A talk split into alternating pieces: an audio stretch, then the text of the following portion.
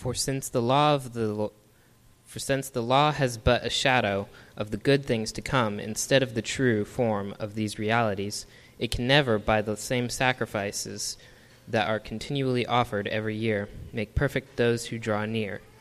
Otherwise it would otherwise would they not have ceased to be offered, since the worshippers, having once been cleansed, would no longer have any consciousness of sins.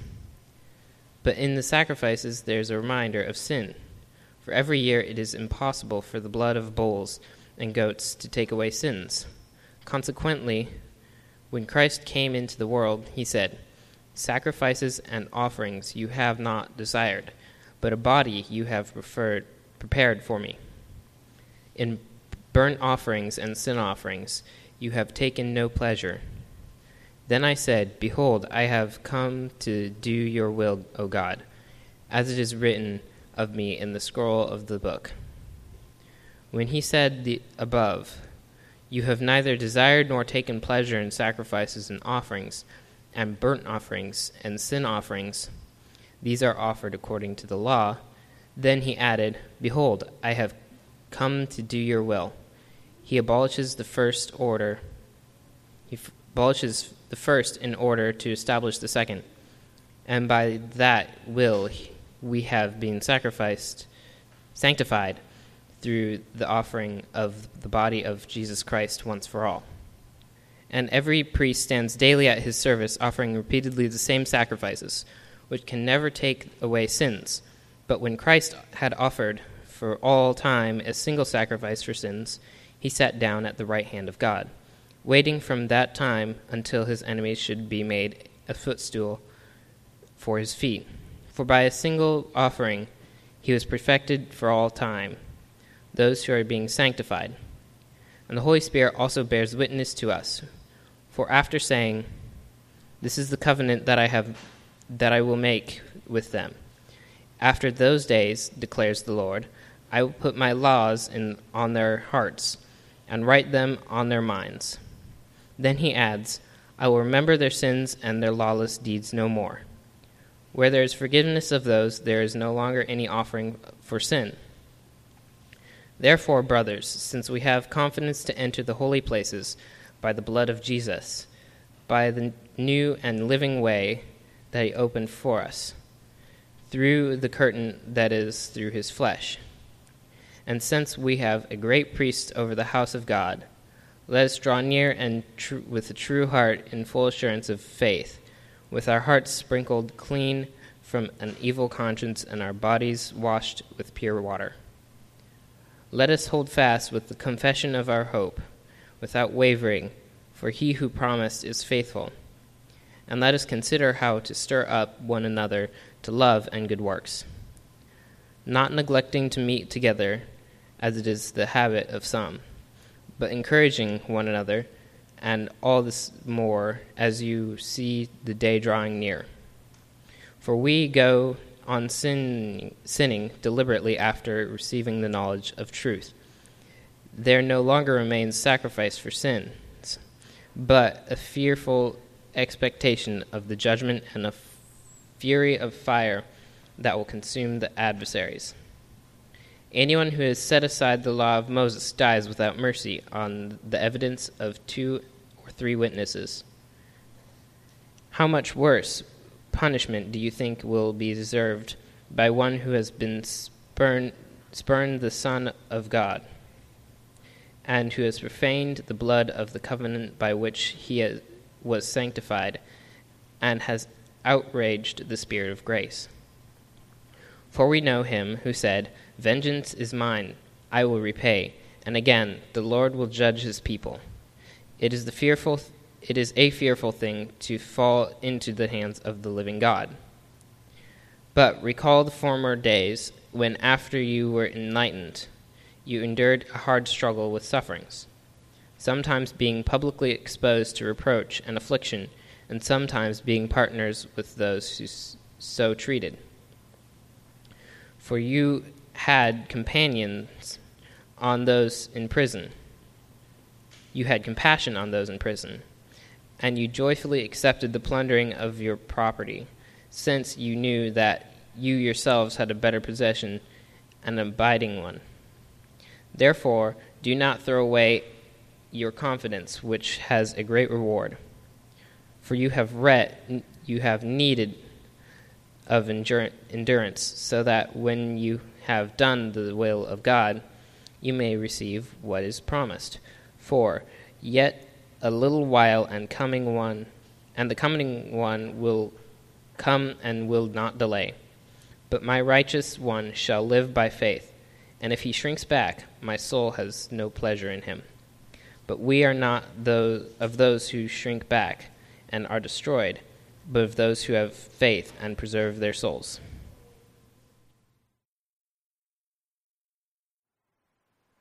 Before we dive in here, I'm going to ask if you would to join me, and let's uh, let's go to the Lord. Let's ask His blessing on His Word going forth here this morning. Father, throughout history, you've shown yourself strong on behalf of your people. We see even all the way back in Genesis, when Adam disobeyed in the garden, you were ready to put in motion your redemptive plan. When Noah was confronted with a wicked generation, you had him build an ark to preserve his family and begin again on the other side of the flood. When Moses kept complaining about his assignment, you brought Aaron by his side to be his spokesperson. When Joshua is troubled over the defeat at lowly Ai, you told him to get up and take care of the problem in the camp, that sin needed to be dealt with before the nation could move forward. When Abraham took his only son Isaac and bound him on the altar, he didn't understand all of what you were doing, but he had faith in you to obey the instruction. And Mount Moriah stands then as that place in Scripture where he saw you provide a ram substitute in the place of his son. Even as we fast forward into the New Testament, we see Peter sitting in prison. He's ready to be killed the following day, and God, you showed up in that prison, you unloosed his chains, and you escorted him safely out of the prison. A little bit later on, we see that the Macedonians were in need of God's word, and you got Paul's attention in a vision and called him to Philippi, where he preached the word. And we see that Lydia is saved. A jailer and his household are saved as a result. So, Father, all throughout Scripture, you're taking care of problems, some big, some small, but all of great importance to your people. Lord, this morning, I confess to you that we are a needy people. We need your help each day. We need your power. We need your grace and mercy. And we need your great wisdom. Lord, we encounter many problems in this life, but none greater than sin. And so, Father, today I pray you would give us eyes to see what it is, ears to hear what you've said about it in your word, and that you would give us a heart to deal with it regularly, that we would repent as needed, turning to you often to help us in our time of need. And so, Father, we thank you for being our faithful and merciful high priest, and we pray this in the name of Jesus, our Lord and Savior. Amen.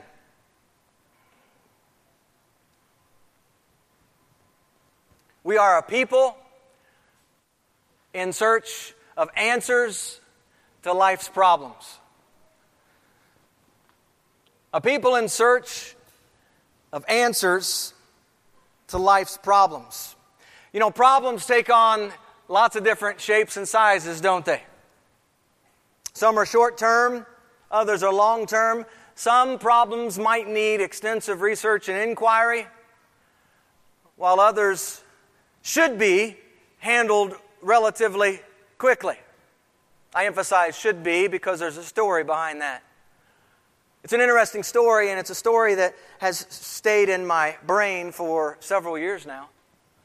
I was going to a fast food restaurant years ago, and they just come out with this new menu item called the seven-layer burrito.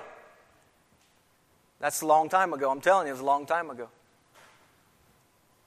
And they had this they had this nice, colorful display right sitting there on the front counter when you walked in. And it looked good, but I had a problem. I didn't know what the seven layers consisted of. So I turned to the customer service worker at the register and asked, "Can you tell me what's in this?" And to which she replied, and I quote, I don't know. I ain't never tried it. Those were her exact words.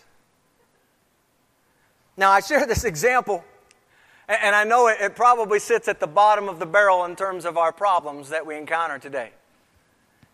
Perhaps barely even fits the category. But I wanted to share it because at an elementary level, I had a problem that day that begged to be solved, and my question was intended to help solve my problem. I only wanted to know what was in the burrito. And I thought, who better to ask than someone who works here? Well, this week, some of you probably saw or heard the disturbing report of the three-year-old boy who found his way through an opening in the Cincinnati Zoo. Anybody hear that story this week? Found his way through an opening, in fact, into the gorilla exhibit at the Cincinnati Zoo. And you know, as we compare problems this morning, wanting to know the contents of a seven-layer burrito and wanting to get your son out of the gorilla exhibit, there is no comparison. Amen? No comparison. I mean, imagine you're the parent and you see your three-year-old in the exhibit within arm's reach of a four hundred pound gorilla. There's not much time to waste solving this problem. A life is on the line. And you know, so here we have two examples, and really one on each end of the problem continuum, if you will. One, a very low-level problem. The other, an immediate, gotta take care of it now problem. One has potential to be remedied, potential should have been remedied through a simple question. And the other was remedied through immediate action. One is relatively inconsequential in the scheme of things, but the other had life-threatening implications if not remedied quickly. You know, friends, as we turn to the Scriptures and we turn to Hebrews ten, and we're, this morning we're going to look at, at verses five through eighteen, we begin to see the significance of our greatest problem here on earth.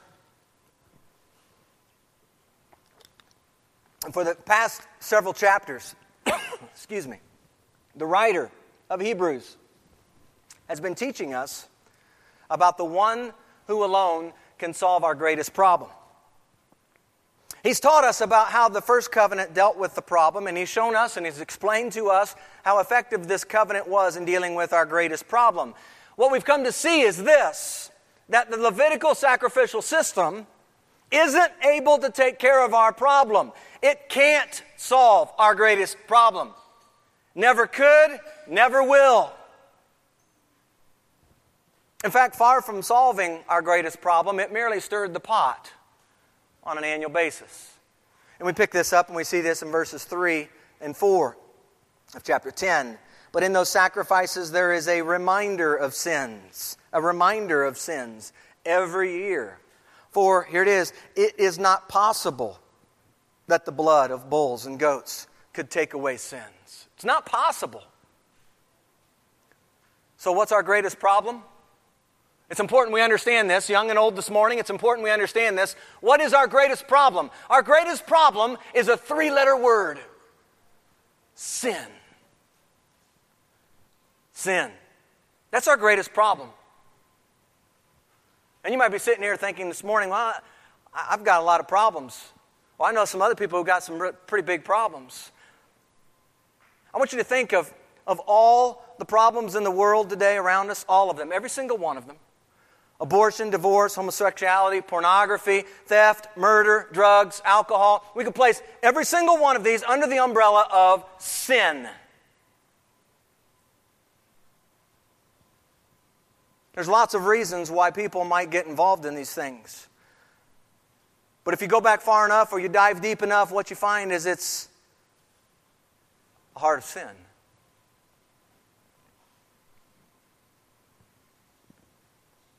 Why aren't people more concerned about their greatest problem? You see, no one's exempt from this problem. This problem affects every single one of us here. You know, it's interesting. I find it interesting that when people come in and walk inside the, the doors of a church building, they're oftentimes looking for and asking for a message that's relevant, a message that speaks to them about today. What we're talking about this morning is so relevant to everyone. And there's not a one of us that are exempt from this problem.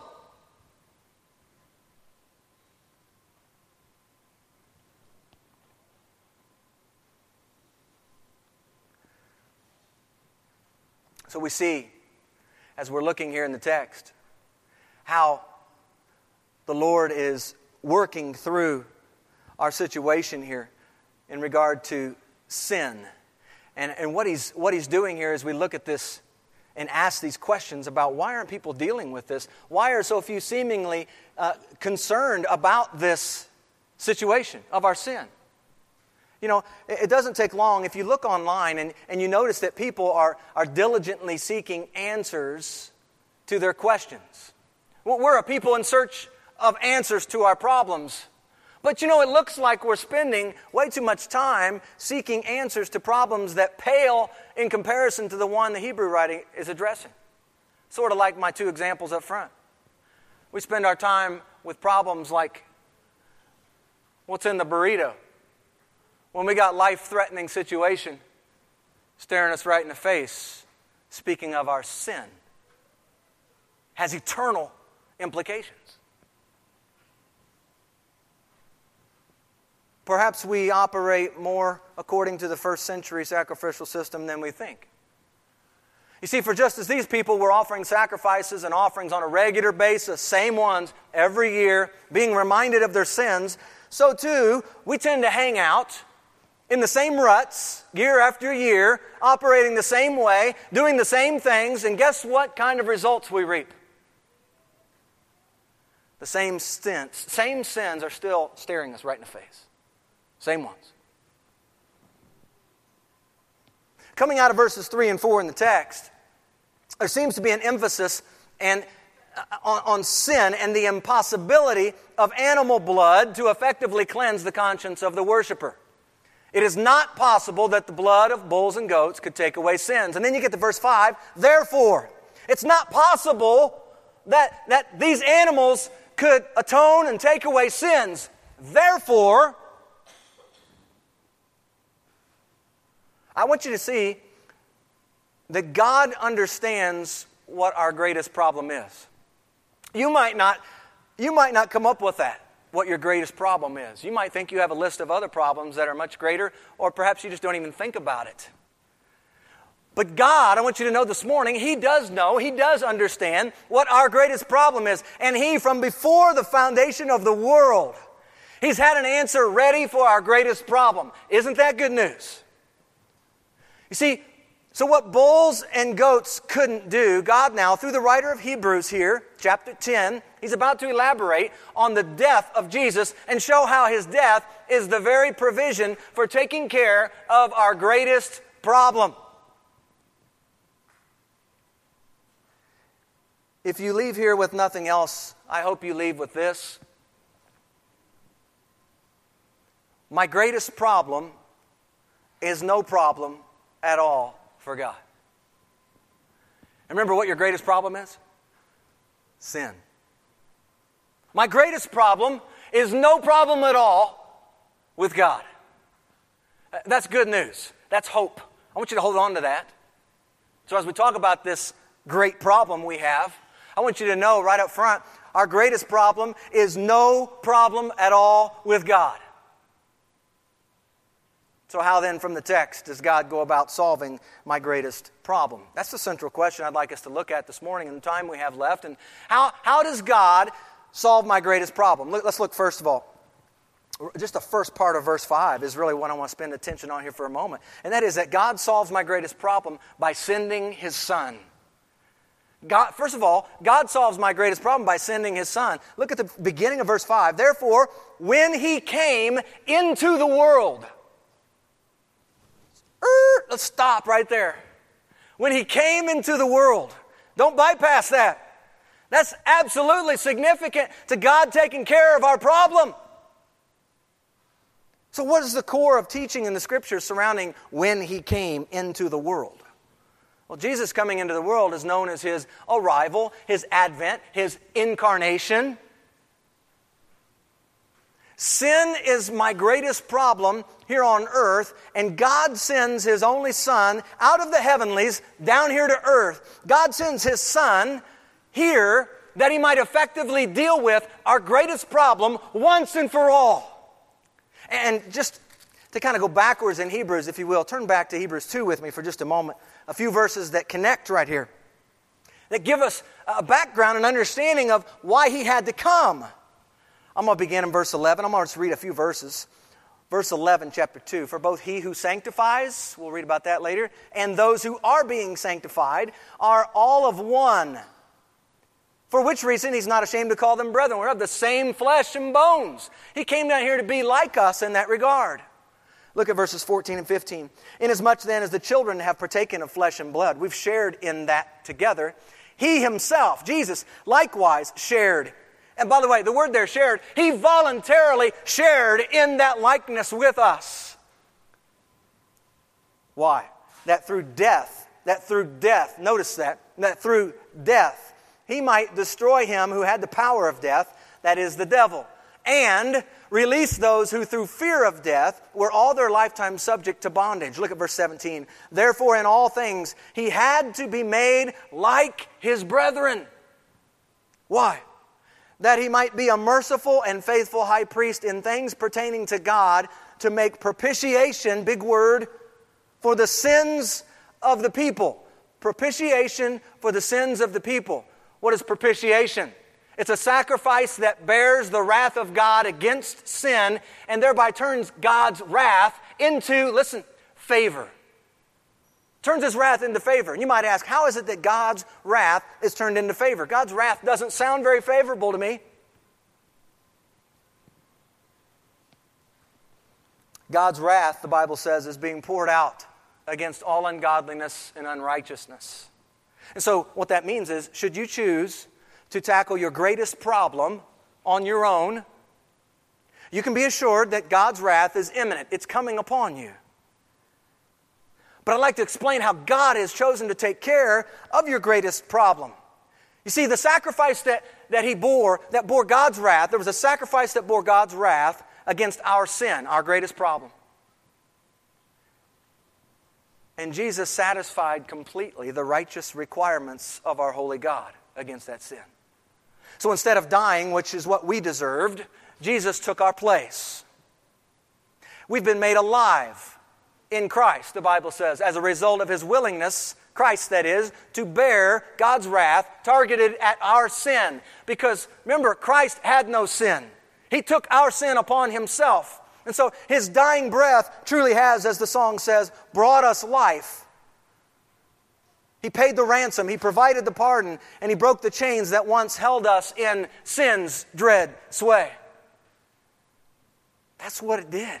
His death. You see, God solved our greatest problem by sending his Son Jesus down to earth. In fact, the Bible goes on and says back in chapter ten, a body, a body you have prepared for me. A body. This is mentioned in contrast to the sacrifices and offerings that had been in place. Jesus essentially says, you didn't desire these things, nor do you have any pleasure in these things, speaking to the Father. Remember, these are the words of Christ in Psalm forty. Christ himself is speaking here. And what he's saying, in other words, is that the old order of things is not sufficient for what God had planned. The sacrifices and the burnt offerings were needful for a time, but they were not going to be long-term solutions. These were types and shadows and not the real thing. And, and so what we see in God sending his Son, he sent the real thing. The real thing. He sent him when he sent Jesus. Instead of the sacrifices and offerings through bulls and goats, a body was prepared for Jesus, the one who took on flesh. We sang about that this morning. Fullness of God came as helpless babe. How is it that God sending Jesus solves our greatest problem? You know, there's a, there's a couple passages that speak to Christ's coming. In John one eighteen, it says that the Son, Jesus, declares the Father. in Hebrews early on in chapter one, verses two and three. It points out that this Jesus, he's the Son who's been around from the beginning of creation. And he's deemed the brightness of God's glory. He's deemed, in fact, the exact express image of God. And you remember the account in John fourteen when Philip's asking him a question, show us the Father. And Jesus says, Philip, Philip, have I been with you so long? And he says, he who has seen me, Philip, if you've seen me, you've seen the Father. So God sends his only Son. And the Son displays the glory of God himself. And the incarnation, think about this, the incarnation, God coming down, that was truly good news in that a Savior was born. Remember those words in Luke two? A Savior has been born to you in the city of David. Someone came near who could do something about our greatest problem. God came down and changed everything. His arrival secured our survival. He rescued us. Think about it this way. When we have a problem that needs solving, it's, it's typically best handled across the table, face to face. And I think about this oftentimes in terms of relationships. Whenever there's conflict in a relationship, have you ever been a part of a relationship where there's conflict and you tried to handle it from a distance? Anybody? And when I say from a distance, I'm even talking like email or texting. Huh? That would be from a distance. Instead of, a, a phone call's better, but sitting across those wonderful lunch table chairs would be even would be the better alternative. Across the table, face to face, dealing with the situation. Well, suppose that my car breaks down on the highway, and I call the mechanic. I have a very good mechanic, too. I call him, and I explain to him my situation, and he tells me all the things that I need to take care of the problem. And he simply gives me this bullet list of items that I need, and he proceeds to conclude the conversation. Now, you'd think it's strange if all that he gave you was a list of items to take care of your car. You see, you didn't call him for a list. You, you called him to come into your situation and help you solve your problem. That's why you called him. See, God has solved your greatest problem by sending Jesus. He chose to rescue you by sending him on the scene to the place where the problem existed, right here on earth. And at just the right time, the Bible says God sent his Son. How many of you here this morning are glad he did? Yeah. How does he solve our greatest problem? First of all, by sending his Son. I mean, the text tells us that right there in verse five. We can't bypass that part. How else, according to the text, does God go about solving my greatest problem? He does so by providing a cross. Not only by sending his Son, but by providing a cross. Look at verse twelve. But this man, after he had offered one sacrifice for sins forever, sat down at the right hand of God. You know, death serves as an equalizer, doesn't it? From dust we are, to dust we return. Our days are numbered. We're but a mist. We're here for a while. We're gone. We're just one little blip on the radar of eternity. Death is coming. And woe to the man who dies without having received by faith the solution to his greatest problem. Think about how many people die without the solution to their greatest problem. And if that doesn't stir you up just a little bit, to know that there are people who don't know, or people who haven't yet received. They know, but they haven't received that yet. On the surface, you might think it a bit extreme that one would die in order to solve man's problem. Death is permanent, after all. There's a finality to it, isn't there? And yet it rings with a resounding commitment level, doesn't it? Commitment. I'm willing to die for this. It states with great clarity the length to which one would go to secure an answer for my greatest problem. See, Jesus willingly laid down his life and death to communicate with great clarity his abundant love toward you. He expresses his solution to your greatest problem by providing a cross. Listen, the cross was the mark of execution in Jesus' day. It's, it's not the painted up, advertised marketing thing that we see all around us, these all pretty crosses. I, I, I highly doubt his cross was beautiful in that way. This was a mark of execution in his day. This is how people died. The cross was for the criminal. It was for the thief. It was for the rebellious traitor. It was for the outcast. And the cross sent a strong message of warning. Don't do what these guys did, or you'll end up in the same condition. You see, the cross was a visible warning for all to see. The cross was synonymous with death. If you went to the cross, you were going to die. It served as an instrument of death. And Roman soldiers, highly trained Roman soldiers, saw to it that one, in fact, some, many, perhaps delighted in this act of killing.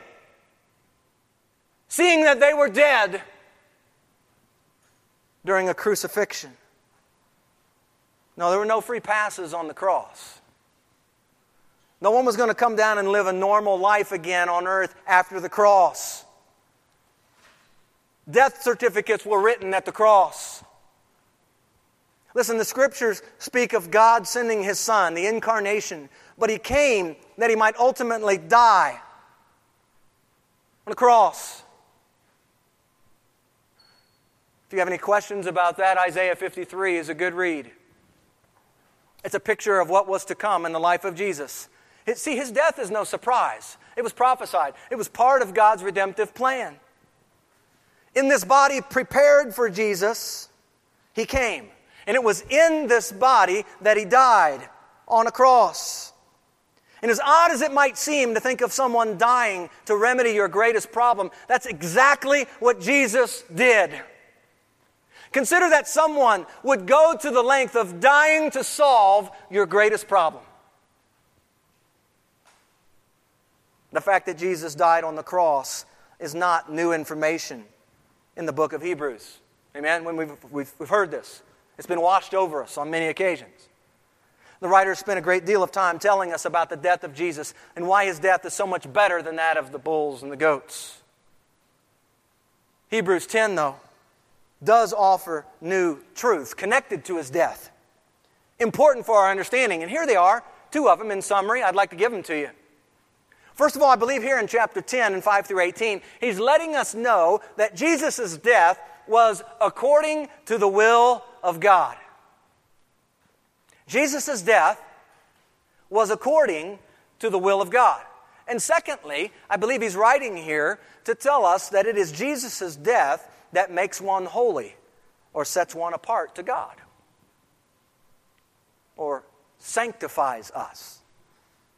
Quoting from a passage in Psalm forty, the words of Christ Himself, personalizing why He's come in the body prepared for Him. He says, I have come to do your will, O God. I have come to do your will. Let me give you just a, a, a short bullet list of some verses. I'll read them. You can jot the reference down and look at them later. And this is not exhaustive, but I, I felt like it was helpful to, to just pull some from John's Gospel because there's so many in John. John chapter four, verse thirty-four, Jesus says, my food is to do the will of Him who sent me and to finish His work. That was His food. The food of Jesus was to do the will of God. John five nineteen, Jesus says, the Son can do nothing of Himself but what He sees the Father do. For whatever He does, the Son also does in like manner. It speaks to Him doing the Father's will. Even The word, the very words that He spoke. He spoke only that which the Father gave Him to speak. John five, verse thirty, I can of myself do nothing. He's so interconnected with the Father. I can of myself do nothing. Are we connected to the Father in that way? goes on and says, as I hear, I judge, and my judgment is righteous because I do not seek my own will, but the will of the Father who sent me. John six thirty-eight, I have come down from heaven not to do my own will, but the will of him who sent me. Do you see a pattern? I have not come to do my own will, but the will of him who sent me. It kind of has a little cadence to it, a little ring to it. John eight twenty-nine, and he who sent me is with me. The Father has not left me alone, for I always do those things that please him. I always do those things that please him. How does one always do the things that please the Father? They're doing the will of the Father. That's Jesus. See, the text in Hebrews quotes this passage from Psalm forty. And then in verses eight and nine of Hebrews ten, he further explains the meaning of those verses from Psalm forty, saying that sacrifices and the offerings that are alluded to, here's what happens. They take a back seat to Jesus, who was coming to do God's will. He takes away the first that he may establish the second. That's what verse nine says. The first covenant, it's stated elsewhere in a different way, but essentially this idea that the first covenant is annulled or set aside in light of the new covenant. The Levitical system of sacrifices is powerless, but the spotless Lamb of God is all-powerful, and he's able to carry out and accomplish God's perfect will. You see, quoting Jesus from the Psalms would prove that even the Old Testament Scriptures spoke of a time when the Christ, in doing the Father's will, would come to earth and ultimately die on a cross for the sins of the people. And the text is advocating that Christ, in coming here to earth, had every intention of doing the will of the Father at all times. Whatever he spoke, he did. Whatever miracles he performed, even, listen, even the death that Jesus died, they were all carried out in alignment with the will of his Father. Everything he did here on earth had the signature of the Son of God. He came to do God's will. And in Hebrews ten ten says, by that will, God's will, by the Father's will, by that will, we have been sanctified, set apart as holy. We have been sanctified through the offering, the offering, that's language of sacrifice and death, right? Offering. Through the offering of the body, remember the body that you've prepared for me? We have been sanctified through the offering of the body of Jesus Christ once for all. Once. I love what Stedman writes here. He says, we've been made holy in the death of Jesus, and we remain holy even though we struggle with daily weakness and sin. Anybody else here struggle with daily weakness and sin? Okay, good. I, I think all of us do. If we're, if we're truthful, we all do. He says, this should be borne in mind when we come to a statement in Hebrews twelve fourteen, which says, holiness without which no one will see the Lord. Right? We're to pursue holiness. Without it, no one will see the Lord. Stedman says it, it is, it's a holiness that's obtained by faith, not by self-righteous effort, and it's not lost by momentary failure. This is so important for us to understand because it's bedrock truth in Romans eight, verse one. There is therefore now no condemnation to those who are what? In Christ Jesus. You see, our sanctification, according to Stedman, is both an accomplished fact. Verse ten, we have been sanctified.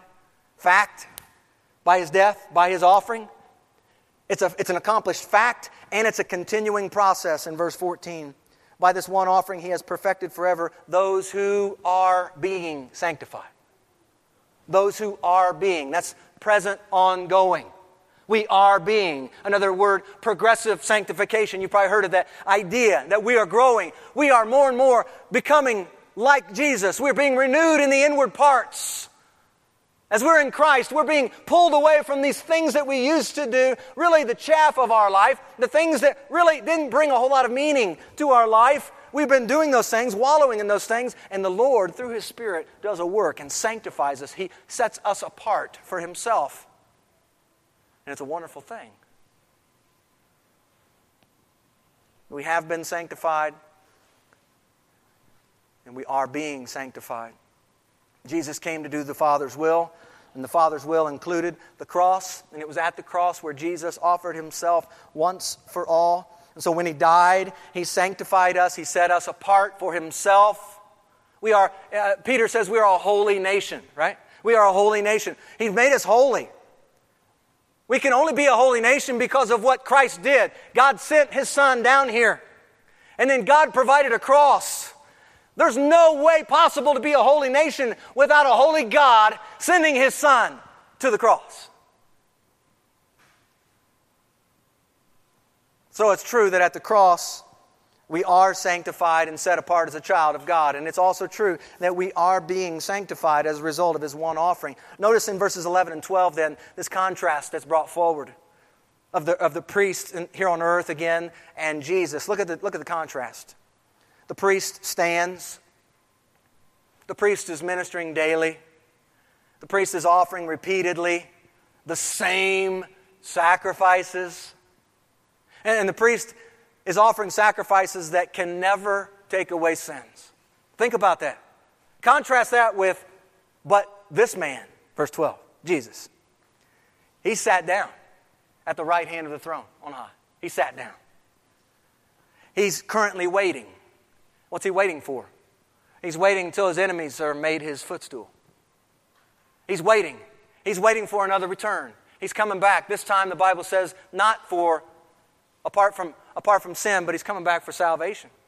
He's coming back to judge. That's the word that's used. He's coming back to judge. Jesus offered one sacrifice for sins, and Jesus paid completely for sins. He solved our greatest problem. Isn't it great to know that our greatest problem is paid for at the cross? To use the, the lyric or the line of the song that we sing,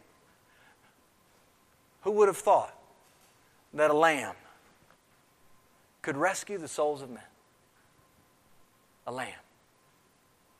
The perfect, spotless Lamb of God. Well, he sends us his Son, and he provides us with a cross.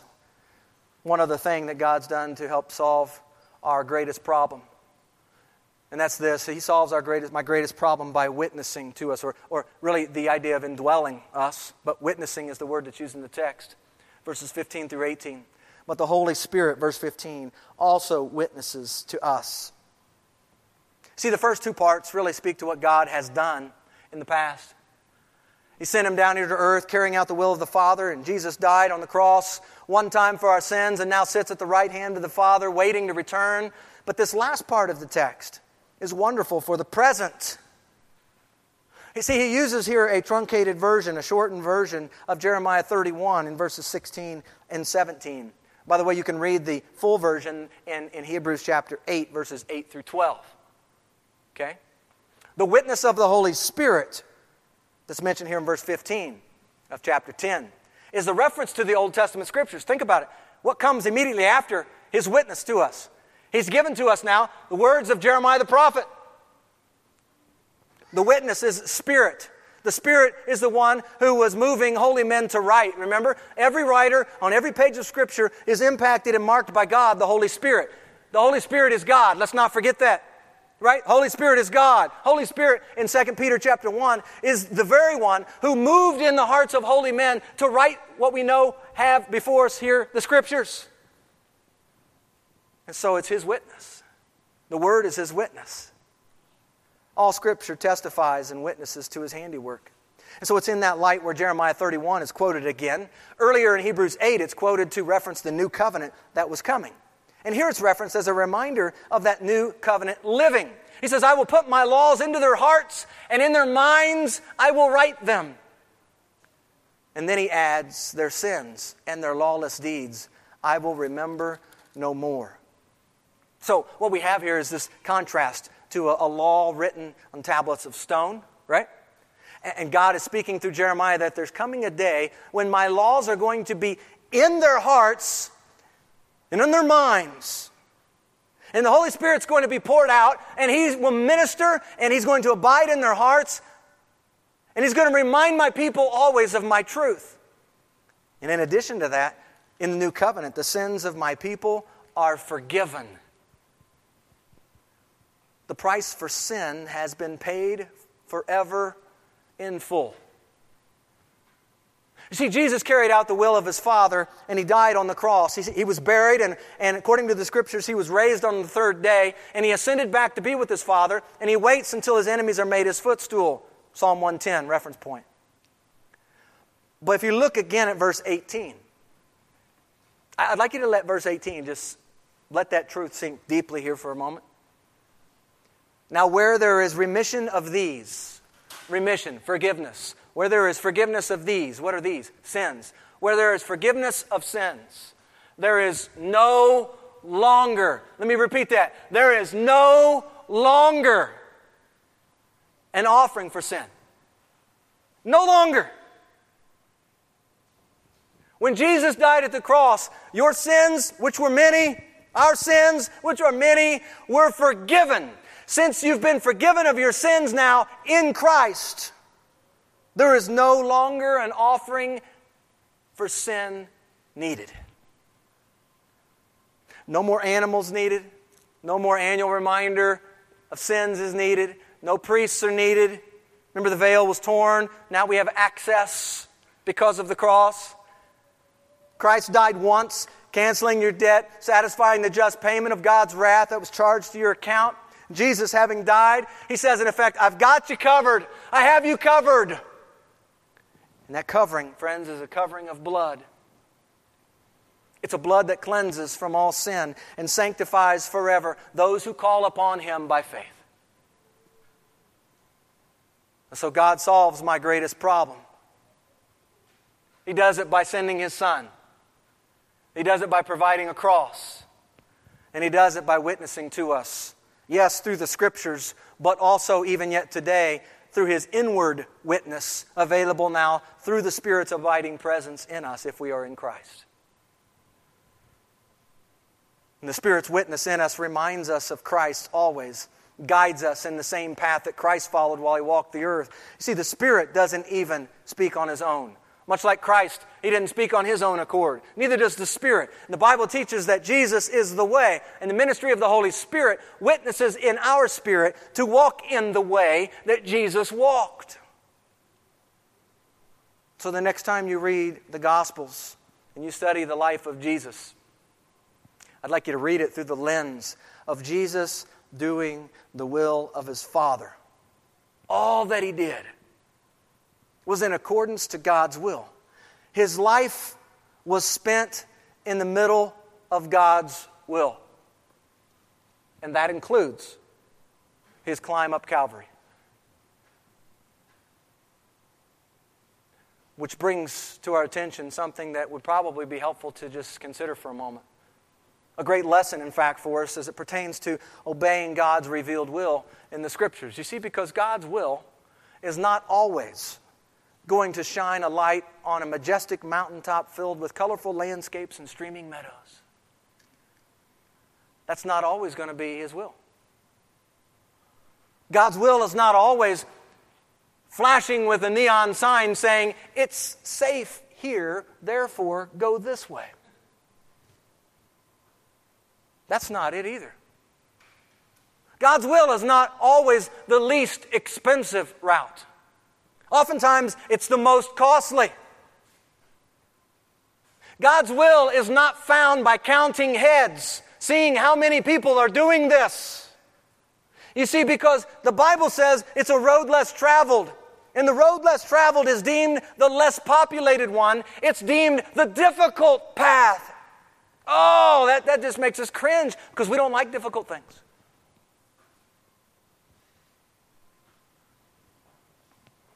In their book, The Battle Plan for Prayer, been working through that individually. The Kendrick brothers, they write the, these words, speaking of God's will as it pertains to your prayer life. Listen to these words. It says, sometimes the most difficult, painful, fearful, or illogical path is the one that ends up being the open door, the one bearing his fingerprints.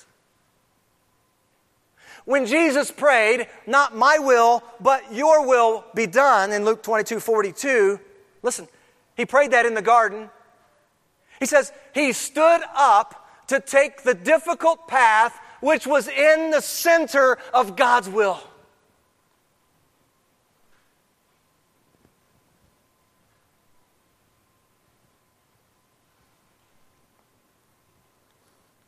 God's will may very well be the most difficult, the most painful, the most fearful, the most illogical path that he ends up opening.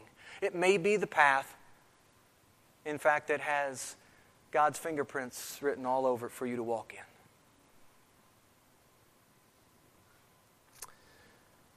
That little three-year-old who found himself face-to-face with a four hundred pound gorilla. I was reading an article and said that never in the many years of the zoo's existence had someone made their way into the gorilla exhibit. But somehow this little three-year-old got in there. And I got I got to thinking, just thinking symbolically and picturing some of this. In a sense, what happened was he transgressed the boundaries. I don't know how he landed in the gorilla moat exhibit. He was right there, right next to him. But somehow, some way, he transgressed the markers and the boundaries that were placed there. Praise the Lord, he was found. Someone noticed that he'd crossed the marked boundaries and that he, and he was rescued. The gorilla had to die that the boy might live. That sounds familiar. You know, we're a lot like, as I'm thinking about this, we're a lot like the little boy. We, we've sinned against the holy God. We've transgressed His laws and boundaries on many occasions. And unless God had seen us in our pitiful state, willing and able to, unless He'd seen us and He was willing to do something, and we saw in the text, God sent His Son, we would have remained in danger of dying a horrible death eternally, separated from God. But praise God, He found us, He rescued us. And the testimony of the Bible is that He rescued us while we were yet what? Sinners. He saved us even in the midst of our transgressions. He placed our feet on solid rock and He pulled us out, out of our miry situation, and He's breathed new life into us through His Spirit. So you see, our greatest problem was solved when God sent Jesus down here to earth. Our greatest problem was solved when Jesus took our sin upon Himself at the cross. And our greatest problem is solved. Once the Holy Spirit took up residence in my life, He's now reminding me daily of Christ and His finished work. And I open the Word, and it reminds me of His finished work for those in Christ. And I believe He's saying to us, child, your problem is solved once and for all. Know that I've done the work that's necessary for you to enter into my rest. Take my yoke upon you, for my burden is light. Jesus says in the words of the psalmist, behold, I have come to do your will, O God. I have come to do your will. You know, there is no better place for any of us to be than in the middle of God's will. Ephesians five seventeen says, do not be unwise, but understand what the will of the Lord is. Understand what that is. The Bible talks about how we can seek and search that out, but in many ways, He's already given to us His word. It's given to us His will, what He desires for us. His commands to follow. So as we leave here this morning, I want you to remember the good news and the hope from the passage that your greatest problem is no problem at all with God.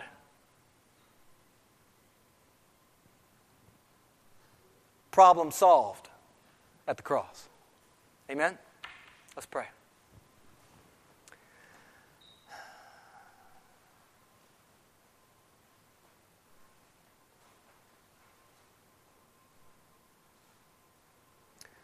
Father, we thank you about, for the wonderful work that you accomplished through your Son. We thank you, Lord, that even though we were transgressing, we crossed the boundaries that you've set. Lord, you rescued us. You brought us up out of the miry clay. You set our feet upon the rock. And now in our hearts we can sing a new song. We can rejoice. We have the light of Christ in us. Father, thank you for the wonderful news. Thank you for the gospel. In many ways, this passage just is another reminder of, of the gospel, the good news, how you saved us, how you've delivered us and rescued us. Father, thank you for solving our greatest problem, because we could try, we could ask a lot of questions, we could research it out, we could study it. Father, we would never be able to solve the greatest problem. We praise you, Lord, that through your Son Jesus, through your redemptive plan, you saw fit to send your Son down here to take care of our great problem. And you provided a cross to solve that great problem.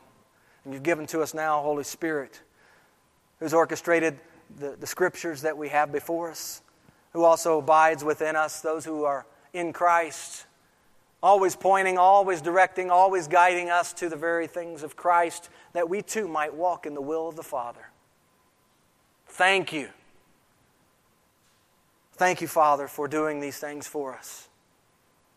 And I pray, Lord, in return, that we would, as we've already sung this morning, we would surrender our lives to you.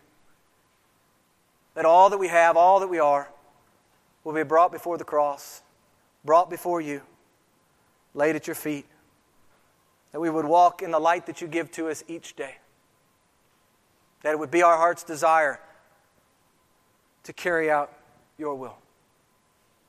Give us grace, give us the power, the enablement to do so, I pray. In Jesus' name, amen.